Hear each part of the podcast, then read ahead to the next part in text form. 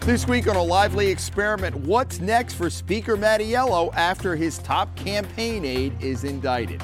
And no charges filed in the Wyatt Detention Center protest case. We'll talk about why.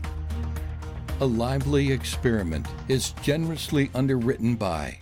For more than 30 years, A Lively Experiment has provided insight and analysis of important political issues that face Rhode Islanders. I'm John Hazen White Jr., and I'm proud to support this great program in Rhode Island PBS.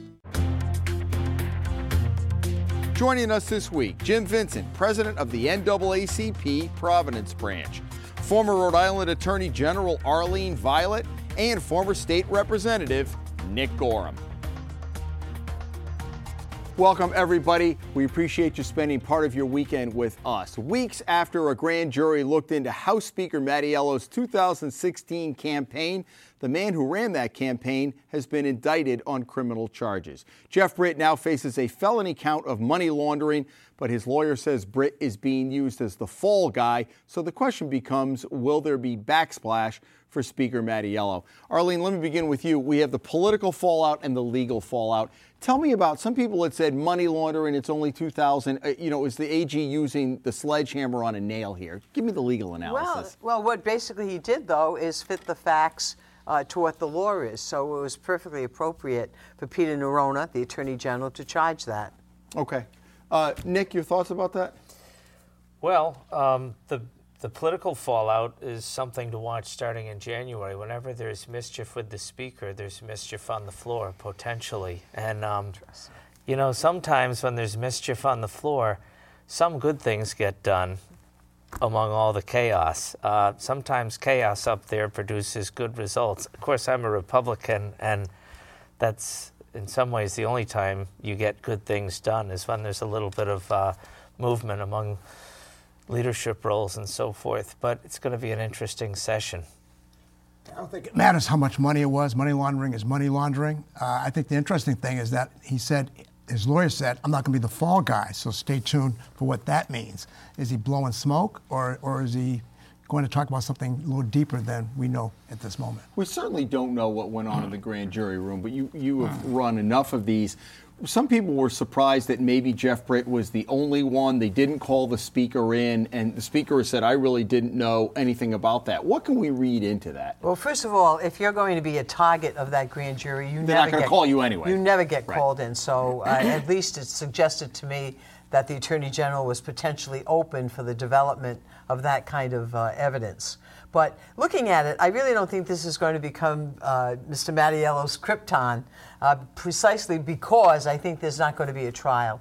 Uh, I think this is going to be a case that gets settled probably for the misdemeanor uh, aspect of it. And I think without that trial dragging in toward the election, uh, he's going to escape. But, but politically, bad fall. politically, doesn't that look if the, if Peter Neronha, new Attorney General, thinks doing, doing a pretty good job, charges this big felony. It's a high-profile case, and and then settles out for a misdemeanor at the end. Doesn't that become a loss for him? I, I think he, you have to go to that office and do it non-politically. So if that is the regimen typically uh, for charges similarly charged, uh, I don't see that he's going to back off from that. Now I could be wrong. There could be a trial, but I sincerely doubt it. Uh, and when push comes to shove, Robert Corrente, Britt's lawyer, has to evaluate and tell his client the chances for getting whacked, potentially with jail, versus having a plea bargain. Uh, and I think that weighs in favor of plea bargain. So a lot of big talk now, but when when the rubber hits the road. Yeah, well, I think uh, the, the audience is uh, the the uh, people in the uh, Mattiello's district, the Speaker's district, what they think about this whole thing, and uh, and also the General Assembly members how they perceive it. So uh, ultimately, they're going to be the judge in terms of the speaker's uh, rise or demise. In terms of all of this. You know what's interesting? The speaker said, I didn't know anything mm. about this. And it's hard, you know, the critic would say, well, the speaker knows everything that goes on, not only in what goes on in the chamber, but in a campaign to make a decision that big, that whole set of facts, which we won't go over here, but most people know, to bring in your former GOP rival then to be endorsing you through this mailer. So. That's an extraordinary thing. I can't imagine that he didn't know. I know he's stated emphatically that he didn't know, but I ran a lot of tough campaigns when I was a state representative. I almost always had tough campaigns. And, you know everything that's going on. You know every mailer that's going to go out. I wrote most of mine myself. Um, and, you know, even if there is a plea deal, I don't think that's going to end uh, the noise up on the House floor. People in this state want this aired out. They want to see what's going on up there. They've wondered for years what's going on. And a trial will do that. If a plea comes through, most people in this state, I think, are going to say, see, there you go again. Another deal. We're never going to find out what really happened. And, and they're going to be dissatisfied. Yeah, the statute of limitations is run, but for Jeff Britt, I think he had to uh, walk a line. If, for example, he told under oath the Board of Elections uh, that Mr. Mattiello didn't know about it, he really couldn't have changed the story because that would have added potentially mm-hmm. another charge perjury, of perjury, yeah. right? So I, I, think for all practical purposes, it's framed this litigation and the criminal case. And I, maybe you're right, but I just don't see it going to this trial. is also send out a message, and Peter Neronha tried to do that. That don't blow off the Board of Elections Absolutely. because they ignored subpoenas, and the Board of Elections said we did we went as far as we could, but we forwarded it on, and and it and it sat until Peter Neronha came in. So that right. sends a pretty good message. Uh, right? Uh, yeah, and had to rush because of the statute of limitations. Not that he rushed it; he's a very thorough attorney general, but they the were beating the clock okay. on a three-year statute of limitations. Yeah, Neronha was the biggest winner in this because Why he did what because he did what he was supposed to do. It's, it sat in Kilmartin's office when he was Attorney General and aged, and Kilmartin came in and he did what he promised to do when he ran for Attorney General. All right, we stay with. Uh, I agree. You do? yes, Peter Neronha looks really good on this one. Well, how about on the next one we talk about? We're going to talk about the Wyatt uh, Detention Center protest. Jim, let's stay with you. Yeah. The AG decided he had he actually met with some of the protesters. You may remember this going back a couple of months. There was a, a correctional officer driving a truck in. Uh, the videotape showed a whole melee going on. Basically, Mr. Neronha said that I didn't feel that this rose to criminal negligence for anybody. And I know some of the protesters are upset about that. Your view, looking at that? Well, well I, I, agree. It didn't rise to criminal uh, in terms of the protesters, but however, the grand jury uh, said that there's no criminal criminality in terms of the, the driver of the truck that allegedly hit some people, as well as the guards who uh, pepper sprayed, pepper sprayed yeah. peaceful protesters. So um, even though it was a grand jury decision, and, and he's not going to criticize, Peter is not going to criticize the grand jury. It did uh, surprise, I think, many people. It did surprise me that there was no action by the grand jury in terms of both the driver of the truck and the uh, guards that pepper sprayed those peaceful protesters. From what you looked at, it, the video that we all saw, right. we didn't sit in the grand jury. What, what were you thinking the charge, potential charges might come out against the truck driver? Or? I, I thought the charges were going to be go uh, against the truck driver and the, the guards that pepper sprayed the peaceful protesters. However, you know, in the grand jury, they have they saw 70 videos and they interviewed 70 different people. I wasn't in the grand jury uh, proceedings, so maybe there's something I didn't see or that I didn't know. So that's what happened. But uh, it did surprise, I think, a lot of people that.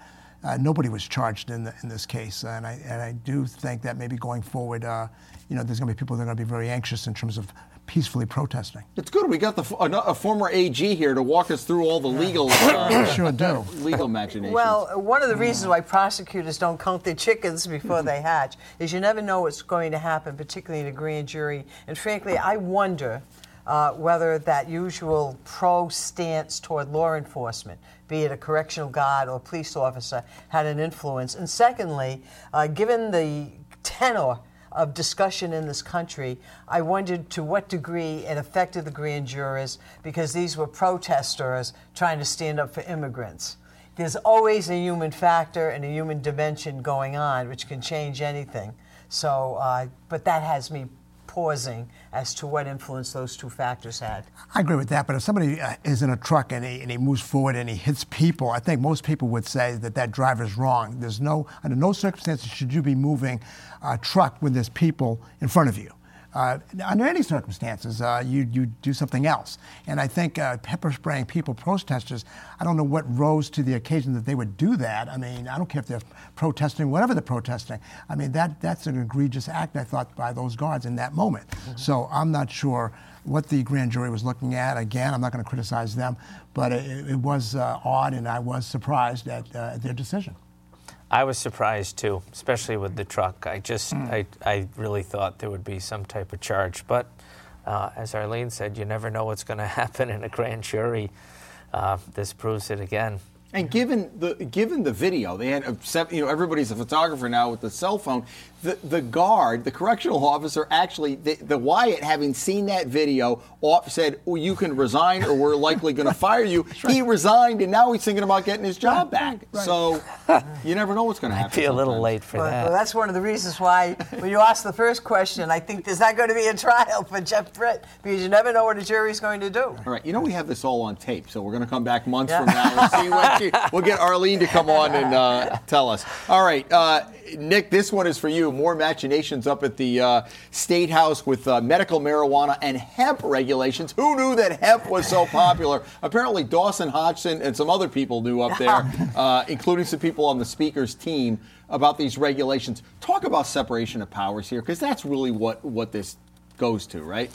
Who's going to write the rules on these? You're talking about the lawsuit yes. that the governor filed yes. uh, under the aegis of separation of powers, yes. contending that uh, the General Assembly has usurped the power of the executive branch by basically taking over the regulatory process. Well, as, as the person who sponsored the Separation of Powers Amendment, um, it's gratifying to see that separation of powers is finally being used by a governor, and that, that's going to be my kudos for this week. I think the governor uh, is using the Constitution to her advantage as she should.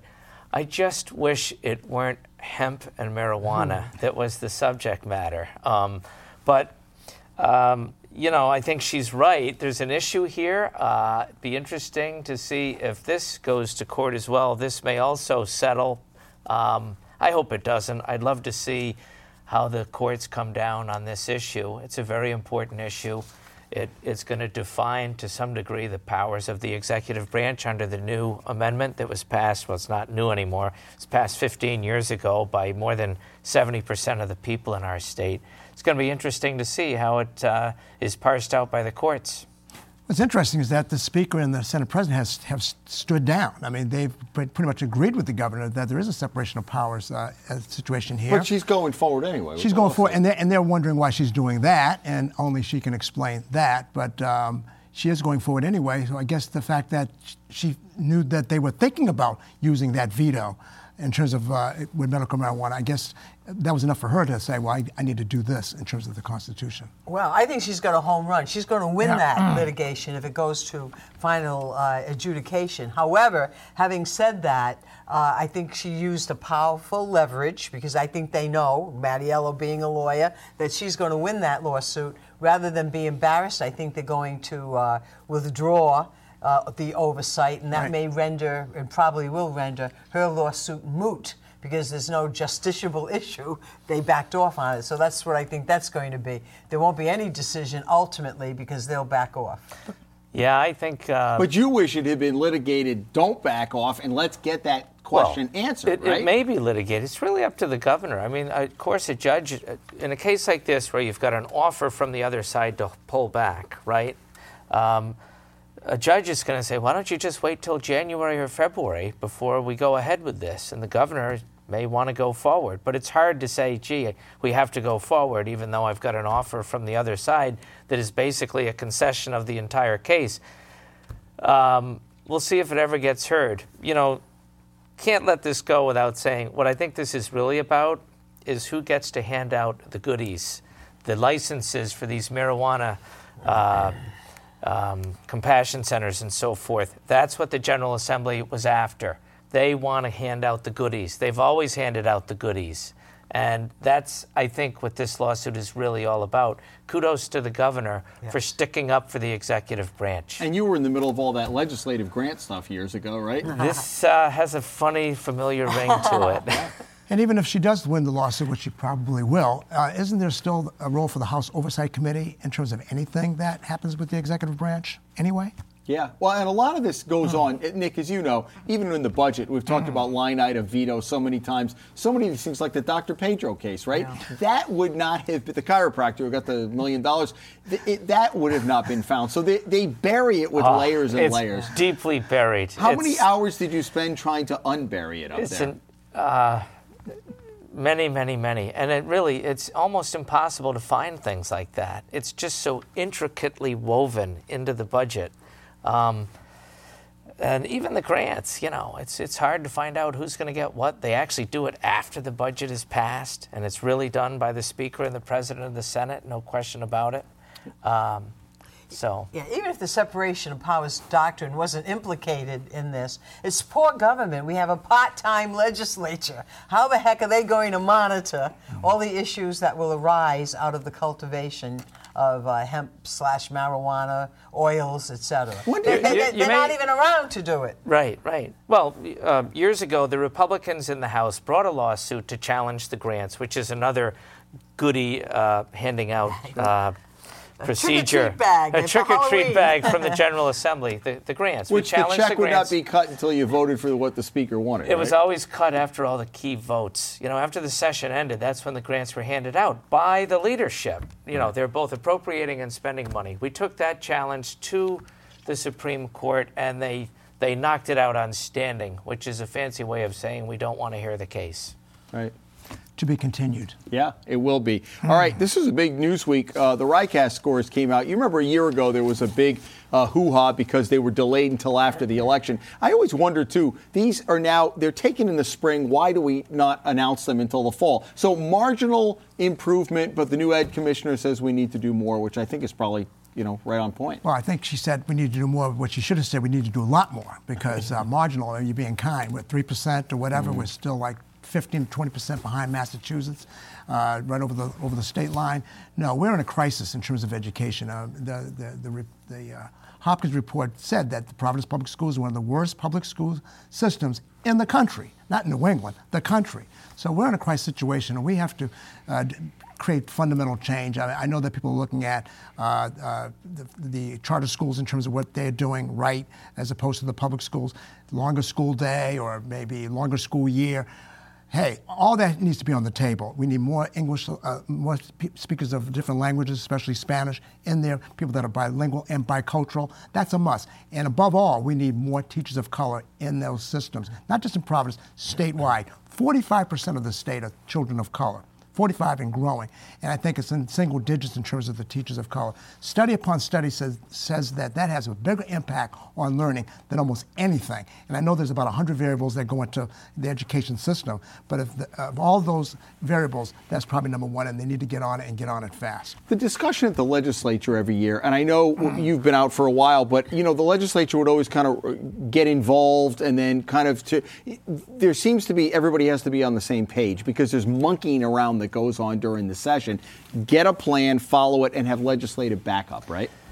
Yes. And if you look at the General Assembly's involvement with education, the most significant thing they did was uh, collective bargaining, the evergreen. Uh, you know, really. Uh, I agree with everything Jim said, that those are the reforms that we need. Uh, but the other thing that we really have to consider as a state is we have made Rhode Island the most attractive place for people to come from, uh, especially people who have uh, uh not as uh, who really are impoverished, who uh, speak only one language that is in English. we've made Rhode Island one of the most attractive places to come, and and it's it's worked fabulously. Uh, the people who come here are blameless. You, you can't blame them for wanting to come to Rhode Island. We offer more benefits, we, we offer more inducements to come here. But the, but the corollary of that is seen best in the Providence schools. Uh, they're overwhelmed. Uh, many of the kids who come into the Providence schools don't, some of them don't have any education mm. and they don't speak any English.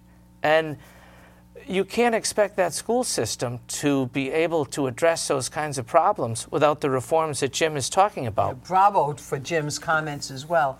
As you know, the commissioner wants a five year plan. Rhode Island Foundation soon is going to announce a 10 year plan.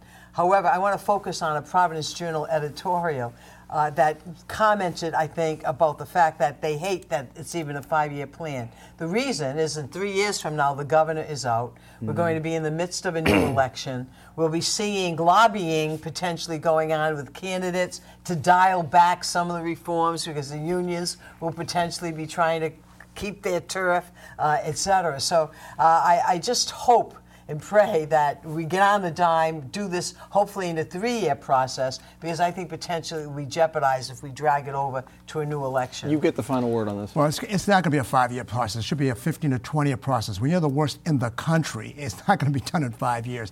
And we have other cities in the country that have similar populations, and they don't have these same problems. You know, so we need to look at what other cities are doing with the same populations that we have. Okay, we're not unique in this in this country, and take a, a page out of their playbook and make it better. And we need to make it a system that that serves our children as opposed to serving adults. Okay, let's go to outrages, then we'll do some national. Arlene, do you have an outrage or a kudo this week? I uh, have both in the sense that it will either be an outrage or a kudos. You're very versatile. Depending upon how it, this issue turns out.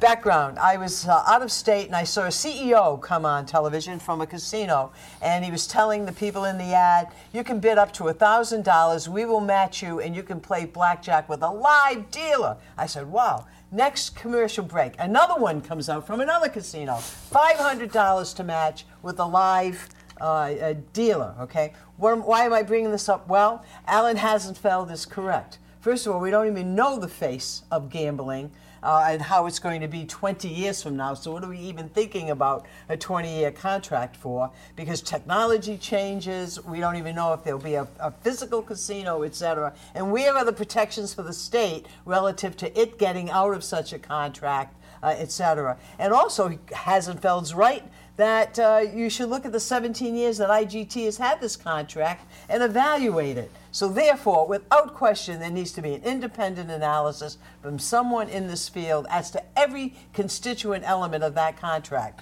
So, it will be uh, uh, kudos if the General Assembly puts that study together, or an outrage if they don't. Well, to stay tuned, we're going to get Arlene back for a lot of follow ups. Nick, what do you have this week? Well, my kudos of the week is to the governor for using the Constitution to her advantage uh, to exert, you know, the authority of the executive branch. uh, really, she's the she's the first governor to really use uh, the muscle of the of the governor's office in that way since Bruce Sundlun, who I thought was one of the great executive branch advocates in the governorship. So kudos to Governor. Um, to, to, Governor Raimondo, she's done a good job on that, and uh, I wish her well. Great, Jim. What do you have? I'm going to say, Arlene, how do you really feel about that? you know, for the first time, I'm going to do a kudo, and uh, actually, it might be a, more of a shameless plug. Um, uh, it's going to be to my organization, the NAACP Providence Branch, which on Friday, November 1st, at the Providence Marriott Orm Street, is having our annual gala, 106 years annual gala. We're going to have six community leaders or activists that are going to be getting awards, and our keynote speaker is going to be none other than Deval Patrick. And you're invited, you're invited, you're invited. Matter of fact, everybody's invited to the Marriott to see the NAACP Freedom Fund Gala on November 1st. Okay. So I guess it's more of a shameless plug than a kudo, but Bravo. Sorry. Whatever, that's fine. Everybody's invited. Uh, folks, let's go to uh, national. Boy, I mean, every day you turn around and there's there's something new going on. Um, first, the impeachment inquiry. Jim, let me let me start with you yes. with the whole. And I know you had some comments. We were talking off camera about the whole uh, Donald Trump. Every time you talk, it's it's greater hyperbole and hyperbole, and some people like that, some people don't. When he used the word lynching, right. obviously you had issues with that. Well, you know, and it's uh, not just Donald Trump. Right. Well, well, well the chosen one, the chosen one uh, President Trump, uh, you know, he's an equal of, of opportunity offender as long as it's a person of color, especially a black person. So in lynching, which is a charged word, he's conflating, you know, uh, something that white supremacists used in terms of terrorism against black people with something impeachment in the Constitution. How can you conflate something like that? The Constitution versus terrorism? So, you know, obviously it was poor choice of words. Uh, he needs to apologize. I'm sure he won't uh, because his base won't stand for it. Uh, Biden, uh, Vice President Biden. 20 years ago. 20 years ago did ago, it, but yeah. he's apologized. Clarence Thomas with the high tech lynching should apologize as well. He shouldn't be using it, and neither should Nadler or anybody. Uh, that history is so horrendous. Uh, the NAACP has done a study, and about 4,500 people were lynched between 1870 and mm. 1958, I think it was. I mean, we're talking about Americans being killed by other Americans you know, that is a very dark part of our history, and to even suggest anything like that is despicable and is reprehensible, and the president should know better. Let's go to our lawyers about the impeachment inquiry. Mm. And there's been a lot of it, the, the, basic thing is the Republicans are saying all this is being done behind closed doors. Uh, you know, the president can't fight back. Uh, eventually, it'll be public. Nick, let's go to you first on this. Big mistake on the part of the Democrats, keeping it so covert and secret. Um, people want to know what's going on. There's no question about that. And the, I think the president, for, for all of, uh, you know, he makes plenty of mistakes uh, in the way he presents some of his ideas, but he's right on this. I mean, this is not the way it's been done. There's, there's a paradigm to follow. Nixon and Clinton, uh, where it was a far more open process. And I really do believe what the, the strategy is among the Democrats, uh, beginning at the top with uh, Pelosi and Schiff, is to do everything in secret and leak only the good, tasty bites to the media. And it's really not fair to the president, and it's not fair to the American people. We should know what's going on. Is It all of that just going to dissolve a, a couple weeks from now when it is public? Uh, well, first of all, they have a perfect legal right to do it the way they're doing it. In the history of the United States, we've never had a president who has lied so frequently as Donald J. Trump. In addition to that, he has pressured everybody and subtly continuing to pressure the whistleblower, et cetera. So it's perfectly fine for anybody, like the House of Representatives, to treat it like it's a grand jury proceeding so people do not, in fact, tailor uh, their testimony. But, and, as you point out, they're going to release all of this at the end of the investigation, and the public will know it at that point. So I don't take any issue with the way they're conducting it. high crimes and misdemeanors. He admitted that he asked the Ukrainian president about Joe, about President Biden and his son. So that right there is game, set, match. He already admitted to the crime. You don't need a whistleblower. You don't need a quid, a pro, or a quo. He misused his office, abuse of power, trying to get dirt on, an, on, on a potential opponent in a future election. So he's guilty already. Now, but it's a political process. So with the impeachment, which is in the House, that vote will happen. I think the over under is Thanksgiving. Okay, that's going to happen. He probably will be impeached. Then he'll go over to the Senate, where they'll have a full vetting. It'll be a trial presided by the Chief Justice of the Supreme Court. So he'll have his day in court there, and then we'll see what happens. But the process, there are Republicans in there now. I know you think it's being 45. spo- spoon fed. No, I'm talking about in these committees, Yeah. the Oversight Right, yeah. Committee and Right. everything else. Right. Isn't this what the, the Attorney General did with the Mueller report? He, he put his stamp of what people should be thinking about, not saying that it's right, but he put out the narrative before it really, the full report was released. So the, it, it's- it's kind of crocodile tears when the Republicans the cry Mueller- about that. The Mueller report was a completely different creature. It was not an impeachment. It was just a, an investigation of the president uh, taken up by um, the really by the Department of Justice through Mueller. This 15 is- seconds. What isn't- would you like to see be done now? Oh, I have it all open I- right now? Yeah, I think they should have open hearings. I think the, the American people deserve it. We can talk day and night about whether Donald Trump de- de- deserves something or not. But the American people deserve better than they're getting from the Democrats in Washington on their covert impeachment inquiry. Well, it's not even an inquiry. Okay. To be continued. Folks, thanks for joining us. Jim and Arlene and Nick, that's the fastest 30 minutes I've had all week. Thank you for joining us, folks. Another uh, another week. We got plenty to come back for next week. Join us next week as we'll have the very latest of what's going on locally and nationally here as the Lively experiment continues. Have a great week.